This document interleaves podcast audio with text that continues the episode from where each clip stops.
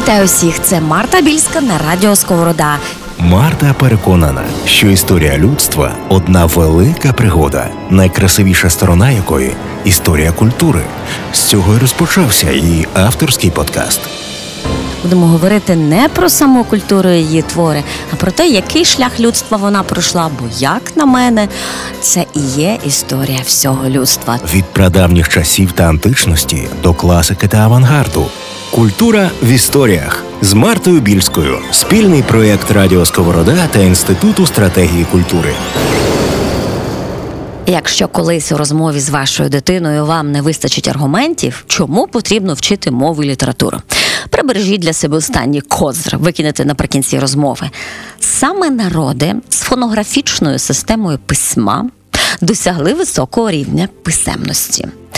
А саме такі стали найрозумнішими серед сусідів. І саме такі панівними і розвинутими загалом. Так були часи, коли висока культура автоматично означала високу міць держави.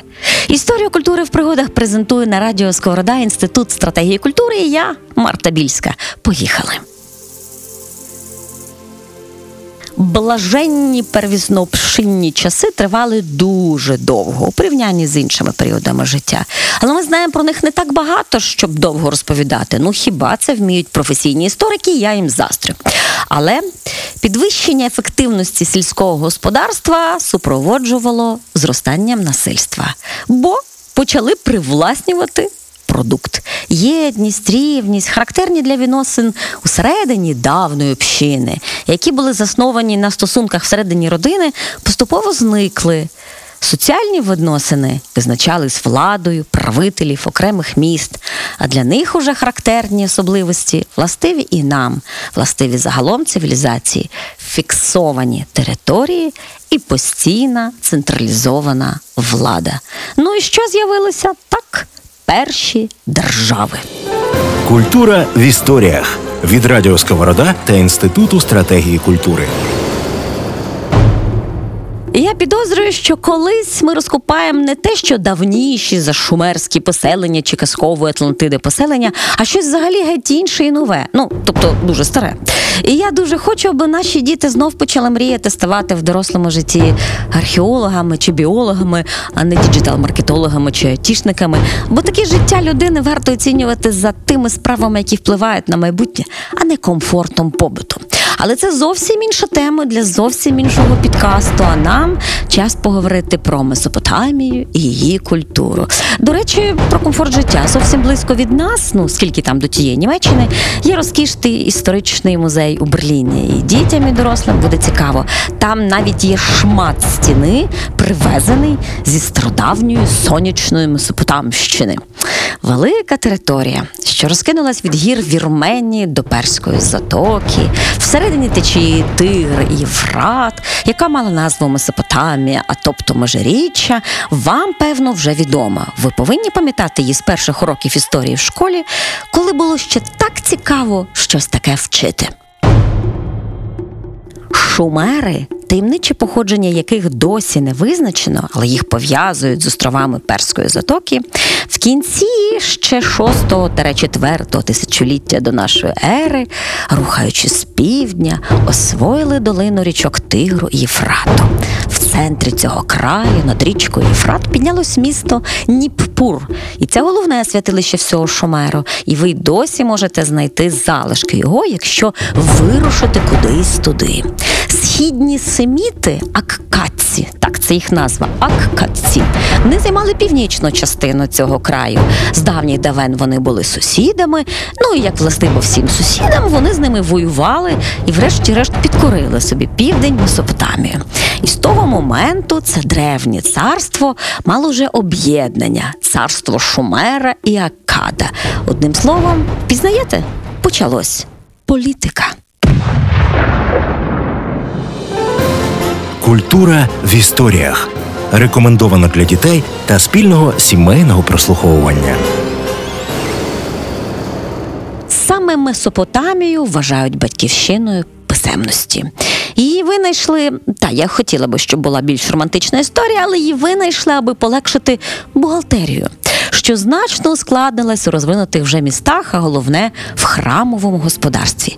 Писемність мала взагалі велике значення для закріплення нової культури, адже з її появою стали можливі нові форми передання і зберігання знань, і теоретично, тобто суто інтелектуальна діяльність. Клинопис є найважливішим з того, що було створено на Месопотамській рівнині, за що їм, звісно, низький уклін. Не вдартись об цей, власне, клинопис. Надалі писемність і ритуальні церемонії великою мірою сприяли і літературі. Уявіть собі, вже тоді в Месопотамії були і документи, і купчі, і закладні, і будівельні написи, і культові формули, навіть збірки прислів і шкільні вправи. А що вже говорити про наукові знання, назви гір, країн, професій, посад. Ба більше, з'явились двомовні словники. І, до речі, до сьогодні зберігся, певно, найстаріший у світі релігійний вірш. Він датується 10 століттям до нашої ери, коли вгорі не звалося небо, а суша внизу була безіменна. А псу первородний, всесотворитель, праматір Тіамат, що все породила, води свої мішала докупи. Коли ще з богів не було нікого, нічого не названо, долею не позначено, у надрах тоді зародилось Богове. Вам теж це нагадує іншу першу главу в іншій, дуже важливій для людства книзі.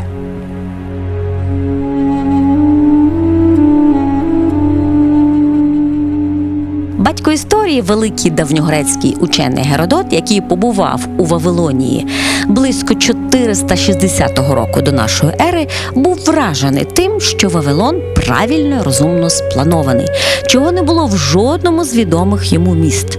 За правління славнозвісного Навуходоносора II, хіба ви такого не знаєте? А, на жаль, ні, не веде своєї сторінки в Інстаграм. Так ось.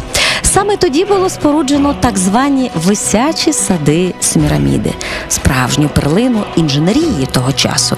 За легендою, цар вирішив подарувати своїй улюбленій дружині цілу оазу, ніби вивезену з гір Мідії, звідки вона була родом.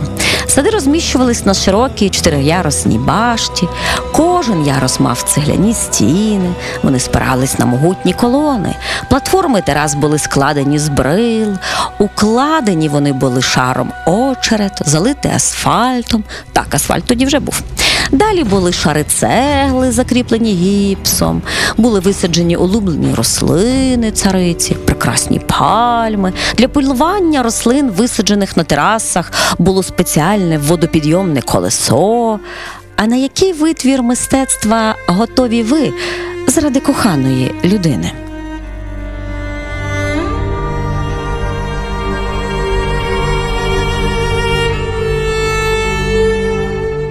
Вавилонська культура мала великий престиж у стародавньому світі. Досягнення безіменних журців, архітекторів, астрономів, поетів були використані народами-сусідами. І багато чим ми користуємося дотепер, зокрема, місячно-сонячним календарем. Так, ще тоді шумерські чиновники почали точно і докладно вести облік часу за днями, місяцями і роками. Семиденний тиждень теж прийшов у нас із Месопотамії, а улюблений напій багатьох – пиво. Вживали там вже в 4 тисячолітті до нашої ери. Нарешті відомо, що в 1 тисячолітті до нашої ери у Вавилоні особливого розвитку набули астрономія та астрологія. Вже тоді халдейські мудреці знали про рух зірок і планет. Ми б хотіли дізнатися, що приліт прибульців з космосу чи таке падіння Вавилонської вежі зумовлено занепад такої величної цивілізації. На жаль, чи на щастя, ні. Вивчення скам'янілих коралів надало докази того, що зимові пилові бурі і тривалий період холодної зими сприяли розпаду великої стародавньої Аккадської імперії в Месопотамії. Такі погода все поламала. Просто погода. Про інші важливі речі, які зламала або не зламала історія, ми поговоримо у наступному підкасті на радіо «Сковорода».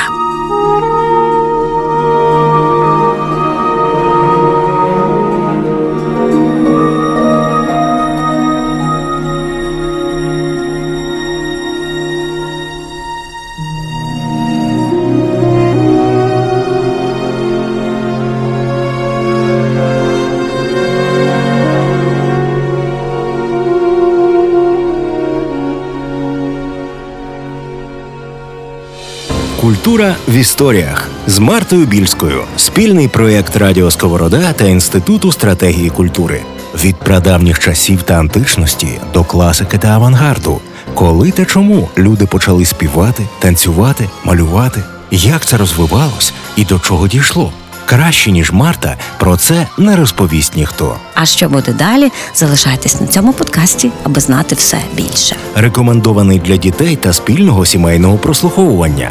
Кожен другий четвер на SoundCloud, Google та Apple Podcasts.